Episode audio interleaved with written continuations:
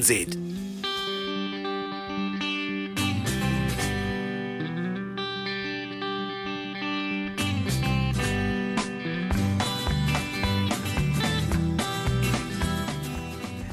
Yes, Izzy and Kempy might be clueless, but Datamars' smart farming products are clued up. Get Tru-Test active tags now. And I've spoken too soon. I said the sun was shining, but the clouds have come over Otautahi Christchurch and it started raining again. But hey, me and Andy Thompson go way back, rural roundup, so I'm all clued up on my farming situation. I'm all over this uh, farm life, this rural lifestyle block living. Tony Kemp, kitty kitty.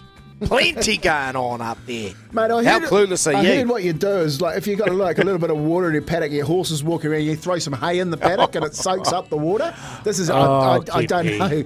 I've just been telling you, but mate, yeah, look, I've been up there for near on a year now, and. Uh, you know, I'm, I need a little bit of advice. I need a little bit of advice because when I get up there, I've got my Mm, What do you need? I've got my wardrobe there, and my wardrobe consists of because I'm normally living on the coast, boardies, singlets, and I went and bought myself a pair of warehouse gumboots.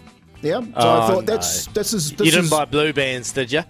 uh, didn't buy blue bands. I, I like this Maori design on these Hey, pair. don't lie about your budget. You're up there in a suit and a cashmere sweater, and You're like, talking about farming and you go straight for the wardrobe. Well, Come on. I'm- well, when you get there, you've got to sort of feel like you're in the country. So my, my country feel is get me gumboots on, put me boardies on, and me singlet, and get outside. You got a swan know? dry? I, d- I did. I bought one. I bought That one. is I not bought one farming last, attire, I bought one last week. Anyway, let me let me get to the story. so the pool's got a tinge of green in it, and I'm. Oh, dear. I got me I got me boardies Oh. on, so I'm right there walking around, and I've got me gumboots. And Chlorine. me singlet, and I've got the pole, and the pole's like ten foot long with the scoop on it. And I'm walking around the side of the pool, and I've got the pl- the plumber coming around to check the pumps out on the on the outside pond, you know.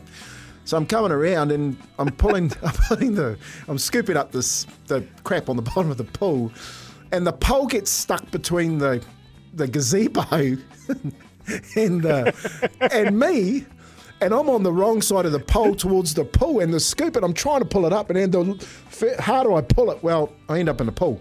But it's not the point. I end up in the pool, and the guy shows up, and I hop out of the pool, and I've got full boots of water. Boardies are fine because they're dry, and I've wearing singlet. So I go, mate, hang on, hang on. He's pissing his pants, and I go and I just chuck my boots off, and I think, oh, I'll go put some shoes on. So I'm walking around the pond with him. I slip in the pond, mate. I'm oh telling my him, God. I'm telling him about hey mate, like I really need you to get this pump fixed and get this pond done. And as I'm pointing to it, my foot slipped off the edge and I've ended up in the pond. Well, he's just absolutely broke down in laughter. But the one thing I thought when I've when I've finished and had a look at it, like surely guys go through this all the time. Like you're going through it down there with Lake Dag. Like guys on, on big properties, they got lots of water. They must have special boots. So what boots are they? Because if I fall in water, I don't want to have to put wet boots back on. And those twenty dollar warehouse boots, they're in the rubbish. They're mate. I'll tell you what, only get them full Crocs. once. Hmm. Crocs. I'm not wearing Crocs. you got to wear Crocs. Put them in sport mode, and you can do anything around the, the section, mate. Honestly, you need Crocs. If you fall in, they ain't And- filling up. and, you know, they be- got holes. Because we all know how high class you are, Kimpy, you can even get like little jewels that you can put in the holes of the Crocs just to make them look a little bit more flash. Yeah, but are know? they dry? You know, what are they called? want- Giblets? Well, no, if you want if you want something dry, that you need to go out and get a very expensive pair of gumboots, or you go out and get like some proper waterproof work boots. But that's what I'm asking. Like, what are Well, go they? get Like, some what ski is boots. the brand? Like, I've seen the, you know, some guys I see, like, guys that come onto the property, uh, the first thing I do, I check their footwear, you know? And these guys, and. I'm looking at their footwear and I'm going, man, those are some, those are some Lamborghinis you got wearing there on the farm. they'll think you've got a foot fetish. Like the first thing you do when they get on the phone, jeepers, mate, you've got some nice footwear there. Is it? You know, Where do you get your them? toes warm in that, or Like some guys, you know, they've got like ones that come up above your calf and they've got like rope on the back that you pull tight. And obviously Yeah. no water gets in those. And then there's other ones Yeah, I that don't know got if you three know, Kempy. quarters. But gumboots in water is highly dangerous.